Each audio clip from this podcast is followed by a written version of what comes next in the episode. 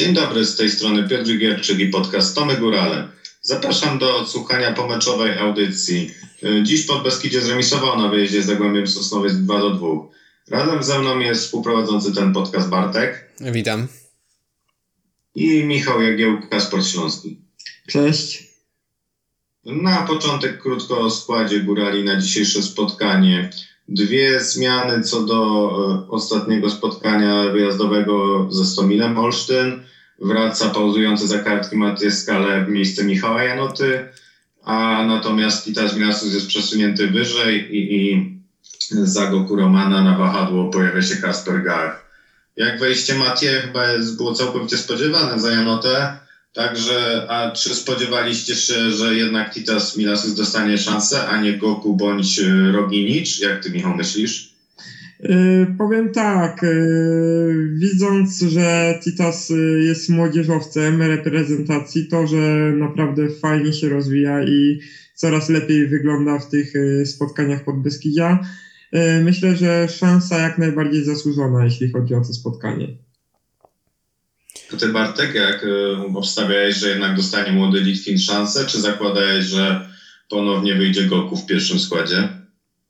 Myślałem, że Goku usiądzie na ławce, że, że będziemy mieli mniej więcej tako i taki sam manewr jak w przerwie meczu w Olsztynie, czyli że Michał Janota i Goku Roman no nie pojawi się na placu gry w wyjściowej jedenastce, bo, no bo spodziewaliśmy się i, i typowaliśmy chyba yy, wszyscy, że to oni zostali wywołani, można powiedzieć, do tablicy przez trenera Jawnego na pomeczowej konferencji, więc e, jeśli chodzi o Michała Janotę, no to absolutnie no, żadnego zaskoczenia w tym nie było. Potrzebujemy piłkarza o, o innej charakterystyce w środku pola i takim właśnie zawodnikiem jest Matt, Matt Scalla.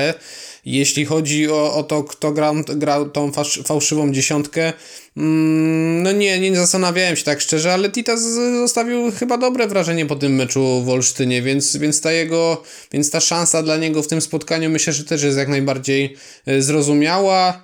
Był bardzo aktywny dzisiaj, jedna dobra okazja strzelecka, szkoda, że ta piłka nie, nie, nie znalazła miejsca do siatki. Tak, ja również jestem zdania, że Titas zasłużył na to miejsce w podstawowym składzie swoją dotychczasową postawą. No i uważam, że zaliczył niezły występ. Oczywiście rywalizacja jest na tych pozycjach bardziej ofensywnych duża, natomiast fajnie, że się pokazuje, że daje mu trener szansę i ten, myślę, że można powiedzieć, że trochę ją wykorzystuje. Jeśli chodzi o sam początek spotkania, to nie najlepiej się ono ułożyło dla piłkarzy Podbeskidzia. Widać było taką dominację Zagłębia na boisku i co skończyło się bramką w dwudziestej minucie, gdzie no myślę, że na pół na pół tą bramkę można podzielić pomiędzy Julio Rodrigueza, który jednak za łatwo został ograny, a Wypycha, który no ewidentnie nie kontrolował w tej akcji kompletnie pozycji Sobczaka w polu karnym. No i przez to potem on stał pomiędzy Bonifacio i właśnie naszym stoperem i z łatwością umieścił piłkę do bramki. Tutaj bym Polaczka za tą bramkę, że tak powiem, straconą nie obwiniał. No tak, powiem Ci, Piotrek, odnośnie, odnośnie tego wydarzenia na boisku na pewno masz rację, aczkolwiek ja tutaj też za jednego z winowajców bym tutaj winił Wypycha, który też y, nie pokrył, nie pokrył tutaj y, zawodnika przeciwnej drużyny, przez co też y, no, straciliśmy bramkę. No, no nie ukrywam, nie było to y, jak najlepsze zachowanie. Tak samo y, bardzo łatwo dał się ograć y, Julio, jak już wcześniej wspominałeś. No i też błąd ze strony Gacha, więc tutaj y, parę wydarzeń y, jakby zbiegło się na tą y, utratę bramki y, z naszej strony. Michał powiedział parę słów o samej bramce, ja bym, ja bym się skupił może na trochę dłuższym okresie czasu, na tych pierwszych, powiedzmy, no bramkę, bramkę straciliśmy w dwudziestej minucie, więc powiedzmy o tych dwudziestu do dwudziestu pięciu minutach. Zagłębie no neutralizowało y, nasze atuty. Zwróćcie uwagę, że bardzo wysokim pressingiem praktycznie od pierwszego gwizdka wyszli, wyszli, weszli na naszą połowę, utrudniali, przeszkadzali w rozegraniu piłki od bramki, mieliśmy z tym duży problem, próbowaliśmy z pominięciem drugiej linii tą piłkę e, przenosić do, do, do strefy ataku, to no nie wychodziło tak naprawdę. E, zagęszczali w środku pola i no takie można powiedzieć troszkę ciężary, ciężary w tych pierwszych minutach. No do, do tego wszystkiego niestety doszła ta stracona bramka, o której, o której szerzej mówiliście. Wydawało się, że może być problem dla Podbeskidzia, żeby dobrze wejść w końcu w to spotkanie, bo tak to Zagłębie nie odpuściło po tej bramce i tak mecz toczył się w tym środku boiska. No na szczęście błysk i kolejne świetne podanie w tym sezonie Matt Scalla. Takie no nie asysta, ale tak, tak zwana asysta drugiego stopnia otwierająca zagranie do wychodzącego na Merebaschwilego. Ten świetnie zgrywa i do, Kamili, do Kamila Bilińskiego i ten pakuje piłkę do bramki. I ta końcówka należała ewidentnie do Podbeskidzia, bo myślę, że się tu wszyscy zgodzimy, że za bardzo nie wiemy, dlaczego nie został podyktowany rzut karny, gdy Merebaschwili chwilę później wszedł w pole karne w dribbling z dwóch obrońców. Końcowo wygrał tą pozycję. No i raczej, tak jak widzieliśmy na powtórkach, był ewidentnie faulowany. Niestety V A R nie przyznał rzutu karnego. No, co jednak chyba będzie mocno, nie wiem, skandaliczną decyzją? No moim, ja myślę, moim tak. zdaniem zostaliśmy z tego rzutu karnego okradzeni. Ja nie, nie rozumiem tej decyzji, no nie znamy uzasadnienia, nie wiemy co tam dokładnie na, woży, na, na, wazie, na, na warze, czego sędziowie na warze się dopatrzyli. Dla mnie Merebaschwili został ewidentnie zahaczony o nogę, został trafiony i powinien być rzut karny. Jeszcze wrócę do tej akcji bramkowej, to podanie Scallę, no to jest takie troszkę kopiuj wklej. Zwróćcie uwagę, że tak samo padł gol Merebaschwiliego z Koroną Kielce, dobrze mówię? Jeśli, jeśli, jeśli, coś, jeśli coś mylę, to mnie poprawcie, ale to też było takie prostopadłe podanie, piłka, piłka zagrywana też na przyjęcie nogą z okolicy środkowej linii boiska, też do Merebaschwiliego, który ją przyjął i strzałem po długim rogu zdobył bramkę. Dzisiaj troszkę inaczej, długa piłka taka prostopadła od Scallę do Merebaschwiliego, ten ją przyjął, podał do Bilińskiego i też strzał po yy, uderzeniu, znaczy bramka po uderzeniu w długi róg. Troszkę, yy, troszkę widać w tym myślę takich schematów. Ten Merebaschwili bardzo często schodzi do środka, szuka tam sobie miejsca i no, przynosi to efekt. No na pewno yy, można zwrócić uwagę, że Scalla jest yy, no, jednym z wyróżniających się zawodników Podbeskidzia. Widać y, ostatnie miksosy, że no, bardzo fajnie wkomponował się w tą drużynę i porównując go chociażby z Michałem Janotą, no jest to no, mega przestrzał i widać, że zdecydowanie bardziej on zasługuje na, na to miejsce w wyjściowej jedenastce, że króluje w środku pola, w środku pola y, niż, niż, niż Michał. I też widać, że te zagrania no, ma naprawdę bardzo, bardzo dobre i tutaj nie mówię tylko o tej akcji bramkowej, ale też y, o tej akcji, co właśnie został y, sfaulowany Merebaschwili w, w polu karnym. Też y, naszą tezę, tezę o tej kontrowersji y, odnośnie tego rzutu karnego y, potwierdza między innymi Dominik Warkichowski na, na Twitterze, także tutaj tak jak mówię, no nie tylko my jakby dopatrujemy się tego karnego, no ale również też inni dziennikarze, którzy wyrażają swoje opinie na Twitterze. Tak, ja się bardzo cieszę, że Maciej Scalla mógł już wystąpić w tym spotkaniu, zwłaszcza z przebiegu tego, jak wyglądała druga połowa, gdzie no mecz był, no nie ma co się krzykiwać, nudny po prostu. Większość gry toczyła się w środku pola. Właściwie były dwie okazje w około sześćdziesiątej minuty. Najpierw świetna akcja Macieja Kowalskiego-Haberka, który popędził lewym skrzydłem i wyłożył piłkę do, na woleja do Titasa Milašiusa. Ten niewiele się pomylił. Chwilę później szybka akcja gospodarzy i uderzenie Pawłowskiego broni Polaczek. No i właściwie to były jedyne dwie dobre sytuacje do osiemdziesiątej piątej minuty, gdzie no, popisał się ten duet trenerski Jawny-Dymkowski zmianami, że Goku było, że wejdzie, można było się spodziewać, ale wprowadzenie Gutowskiego na lewe wahadło było jednak trochę zaskakujące, zwłaszcza, że wydawało nam się, że Bonifacio ma jednak lekkie problemy kondycyjne. No i zrobili oni akcję bramkową, Gutowski asysta, Goku gol. No i wydawało się, że wszystko już się dobrze układa dla Podbeskidzia.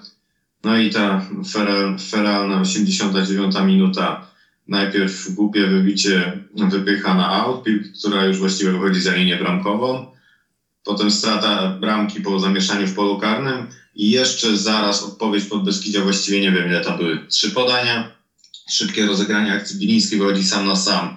Niestety wypuszcza sobie piłkę troszeczkę za daleko i obrońcy wybijają na rzut rożny. Nie wiem czego, co się wydarzyło w tej akcji, gdzie... gdzie Noroginicz odprowadzał tą piłkę za linię końcową, zabrakło komunikacji, zabra- zabrakło jakiegoś krzyknięcia, że żeby tą piłkę zostawił. Marko był naprawdę no, w dosyć dużym dystansie, przynajmniej nie wiem, metr od tej piłki, ewidentnie blokował ciałem e, przeciwnika, a Wypych nagle dobiega do tej piłki, wybija ją na aut, później jakieś, e, jakieś uwagi między sobą wymienione. No, no, ja bym zwrócił uwagę na inną rzecz. No już pada ten gol, już go zostawmy, bo tam tak naprawdę dużo przypadku, e, mocne, dużo zamieszania w tym polu karnym, kupa szczęścia moim zdaniem piłkarzy Zagłębia, bo, bo że w tym tłoku ta piłka znalazła drogę do bramki, gdzieś tam chyba jeszcze rykoszetem się odbiła i wpadła obok Polaczka, to jest jedno. Natomiast trzecie spotkanie z rzędu tracimy bramkę po wyrzucie piłki z autu. To jest gol z Sandecją, gdzie szybko wyrzucony aut, krótko na raty, dośrodkowanie w pole karne, gdzie jest źle ustawiona nasza obrona, bo jeśli obejrzelibyśmy dokładnie te powtórki, to widać jak Haberek kryje, można powiedzieć, powietrze, a, a po drugiej stronie boiska Bonifacio z Miko, nie z Mikołajewskim, Bonifacio ma w swojej strefie dwóch albo trzech piłkarzy Sandecji. Ze Stomilem, no, bramka Michała Janoty to jest również po, wyrzut, po wyrzucie piłki z autu. Co prawda naszym wyrzucie, ale no jednak to jest też stały fragment gry i gdzieś ta piłka jest stracona, dwa czy jedno podanie w zasadzie tam było i, i jest gol. I dzisiaj znowu mamy wyrzut piłki z autu i tracimy gola. Tak, tak nie powinno być. No myślę, że jednak gdzieś te stałe fragmenty gry w defensywie chyba jednak trzeba chyba jednak trzeba zwrócić na to uwagę.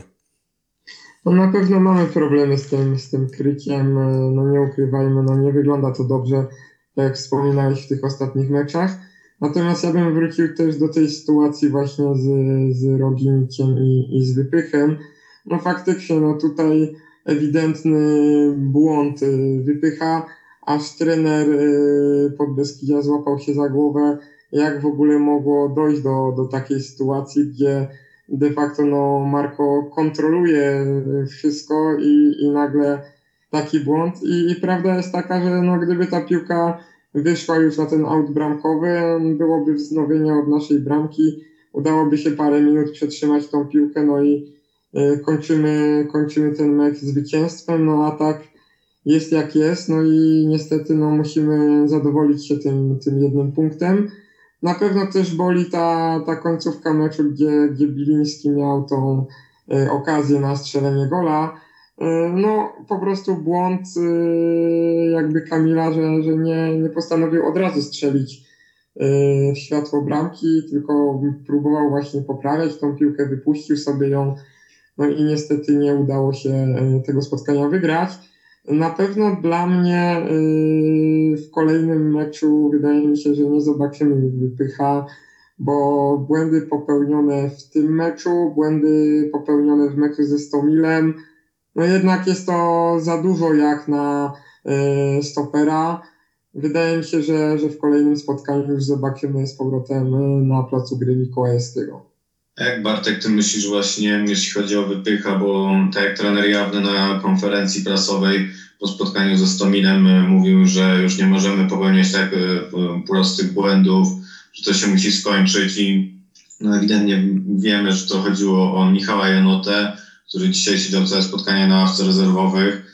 Czy myślisz, że takie te słowa teraz przeniesie na Wypycha, no, który błąd no, był faktycznie... no. Bardzo, bardzo dziwne. No ja czekam, aż Polsat wrzuci powtórkę tego meczu, żeby to jeszcze raz tą sytuację zobaczyć, bo faktycznie, tak jak Michał wspominał, trenerzy tu się od razu złapali za głowę, co on w ogóle zrobił w tym momencie, bo tam no, była całkowicie bezpieczna sytuacja, to nie było też tak, że oni z Roginicz z przeciwnikiem był blisko tej piłki, on tam był wyraźny dystans, już już praktycznie z linii bramkowej wybijał tą piłkę, co no, jest kompletnie niezrozumiałym prostym błędem. Myślisz, że faktycznie wróci Mikołajewski do pierwszego składu? No dzisiaj ta konferencja, odsłuchałem ją chwilę przed naszym podcastem, ona już dużo bardziej wyważona niż ta po tym, po tym nerwowym spotkaniu w czwartek w Olsztynie.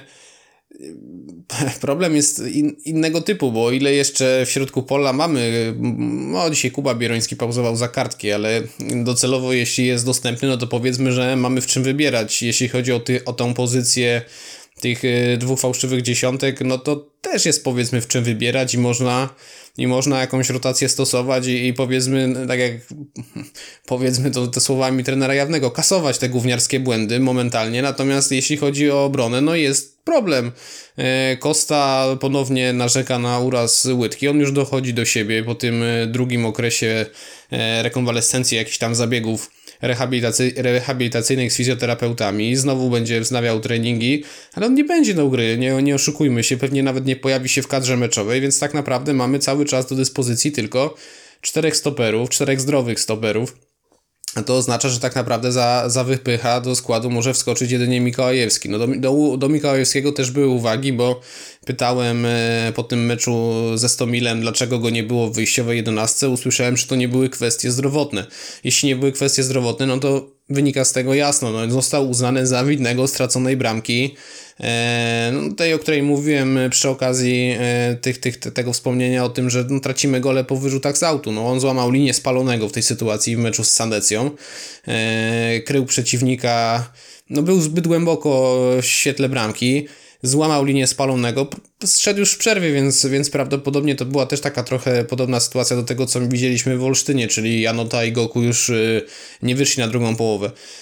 Czy teraz wróci? Odpowiadając na twoje pytanie, no wydaje mi się, że tak, bo, bo, bo, bo, bo Wypych moim zdaniem on w ogóle nie daje takiej pewności i bezpieczeństwa z tyłu, a ten błąd i ten stracony gol, no oczywiście idzie na jego konto, bo gdyby nie jego skrajnie nieodpowiedzialne zachowanie, do tego autu by nie było, mielibyśmy piątkę i tak jak mówił Michał, no Polaczek wznawiałby pewnie spokojnie grę, do, dobiłaby gdzieś dziewięćdziesiąta minuta, trzy minuty czasu doliczonego, być może by to upłynęły te minuty, nie stracilibyśmy bramki i cieszylibyśmy się dzisiaj z trzech punktów, no tak jest remis i po takim niezrozumiałym zachowaniu nie mamy tych dwóch punktów.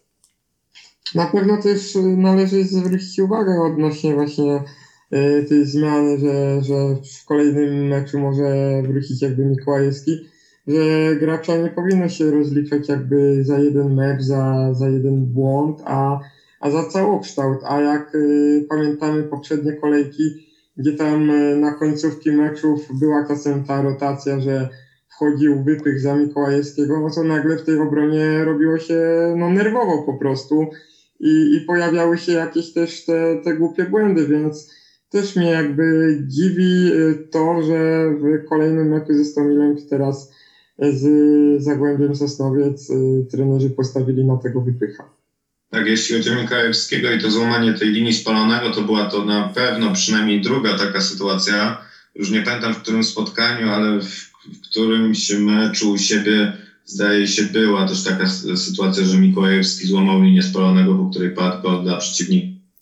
No ciężko ma Wypych, no wszedł właściwie, zagrał niezłe czterdzieści pięć minut zdaje się w sparingu z Wisłą Kraków, ten zszedł, kontuzja na początek sezonu, to właściwie ta pierwsza trójka grająca się uformowała, wszedł na końcówkę z Koroną, zawalił bramkę, no i tak trochę, trochę może psychicznie nie wytrzymuje, no moim zdaniem bardzo dobre czterdzieści pięć minut z Resowiem, kiedy broniliśmy się w dziesiątkę.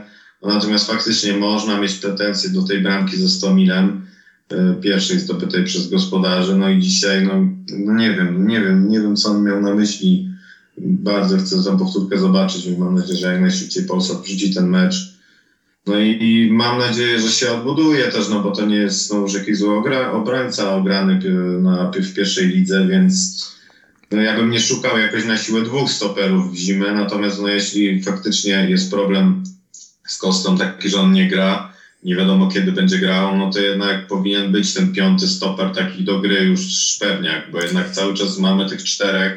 Mikołajewski i Julio Rodriguez są już od dawna zagrożeni pauzą w następnym meczu w przypadku żółtej kartki, no tylko na szczęście ich nie zbierają od jakiegoś czasu. No i tu widzimy w środku pola, no już i zarówno Scalla, i Frelek, i i Bieroński dzisiaj pauzował. Także no, tam już ta rotacja większa. Na szczęście był, miał kto tam zagrać. Natomiast w obronie w przypadku Julio Rodriguez i Mikołajewski razem wypadł z gry, no to pewnie musiał grać Bieroński na tej pozycji, więc no mam nadzieję, że te transfery w zimie, bo które już tam widać, że ludzie w komentarzach już piszą na ten, na ten, na ta pozycja, no że przede wszystkim nie będzie to jakiejś próby na hura wzmocnienia tego składu, tylko że to będą faktycznie przeskautowani dobrze piłkarze, którzy no po prostu wzmocnią tą drużynę, a nie tylko, że przyjdą odcinać kupony. Wiesz, powiem tak, jeśli chodzi o dyrektora Piworowika, na pewno ma nad czym myśleć, jeśli chodzi o to okienko transferowe zimą, bo jeśli chodzi ogólnie o cały skład, no nie wygląda to źle, jeśli chodzi o atak, o pomoc, o, o wahadła. Tutaj jakby no, największy jakby problem jest do, do, do tej obrony, więc tutaj no, zdecydowanie tylko i wyłącznie skupiłbym się na, na tych stoperach i nawet bym pokusił się o osiągnięcie dwóch stoperów yy, zimą, żeby jednak był ten yy, zapas yy, w razie kontuzji, w razie yy, kartek, gdyż tak jak mówię, no tutaj yy, u nas jeśli chodzi o obronę, no to pewniaków de facto mamy tylko dwóch, Julio Rodrigueza, no i, i mamy też yy, Kowalskiego-Haberka, więc de facto tutaj tylko mamy dwóch pewnych yy, stoperów.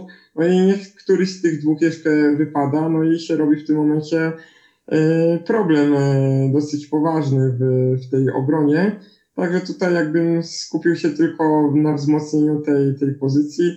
Natomiast yy, jeśli chodzi o resztę, wydaje mi się, że raczej tutaj żadnych nowych zawodników bym, bym nie ściągał, gdyż obstawiam, że też budżet jest mocno okrojony, no i trzeba walczyć z tym, co mamy. Nie no właśnie, bo zapominacie, Michał, mówisz o dwóch stoperach, kibice piszą o dwóch stoperach, budżet nie jest z gumy i ja pamiętam już przed zakontraktowaniem Bonifacio były, było mówione w klubie, że tak naprawdę budżet jest spięty i domknięty. Nie ma na pewno pieniędzy na dwóch stoperów. Jestem absolutnie na ten temat, jestem absolutnie tego pewien.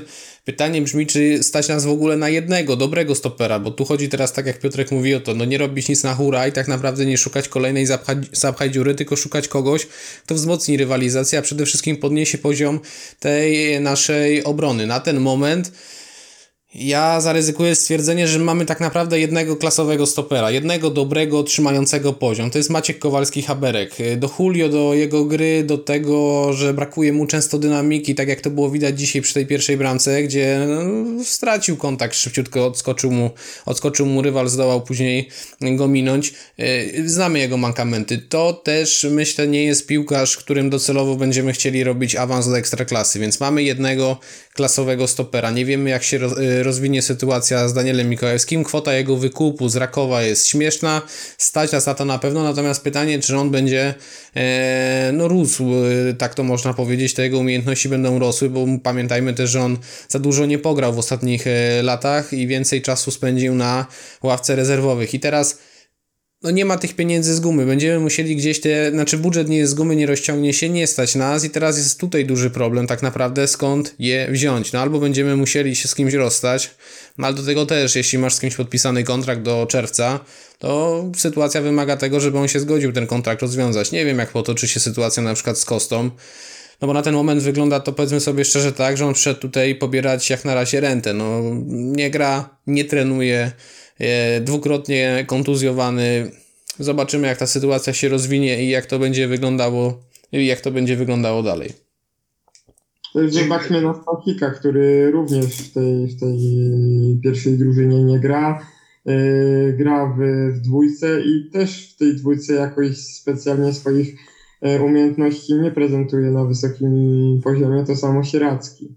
No tak, Sierackiego. Ja Stachika oglądałem wczoraj choćby w dwójce kompletnie bez, że tak powiem, bez rewelacji. No nie, nie ma się co dziwić, że w ogóle nie jest brany pod uwagę, jeśli chodzi o pierwszą drużynę. Nie wiem, czy Stasik, takie były plany jeszcze kilka tygodni temu, no on się, no panowie, on jest w ogóle bez, bez minut tak naprawdę w tym pierwszym zespole, obok Mroczki, obok Sierackiego, Wieczorka, no to są piłkarze, którzy w, w kadrze pierwszego zespołu są, ale nie mają minut. Jeśli, jeśli nic się nie zmieniło, no to Stasik, no prawdopodobnie zimą trafi, ten dwuletni kontrakt z nim został podpisany, więc on, on chyba trafi, przynajmniej takie były plany, żeby go wypożyczyć na rundę wiosenną, a Sierackiego kontrakt wygasa za e, kilka tygodni, bo on jest chyba do trzydziestego pierwszego grudnia, jest tam opcja przedłużenia, ale nie wydaje mi się, żeby, żeby klub miał zamiar e, z tego skorzystać. Jeszcze wracając do wątku obrońców, bo bo tam yy, Piotrek wywołał temat Kuby Bierońskiego, gdyby nam dwóch stoperów wypadło. Ja wam powiem tak, no widziałem mecz w, Lub- w Lublinie pucharowy, gdzie Kuba Bieroński zagrał półprawego stopera i on tam wyglądał pewniej niż Wypych, który grał centralnego. Nie wiem, czy to nie jest jakiś pomysł, żeby, żeby szukać, żeby, e, żeby jego tam ustawić i, i, i, i próbować, bo, no bo nie mamy za dużo, za dużego pola manewru. Dziękuję za rozmowę. Naszym gościem był Michał Jagiełka, Sport Śląski. Dzięki. I razem ze mną był Bartek. Dzięki, pozdrawiam.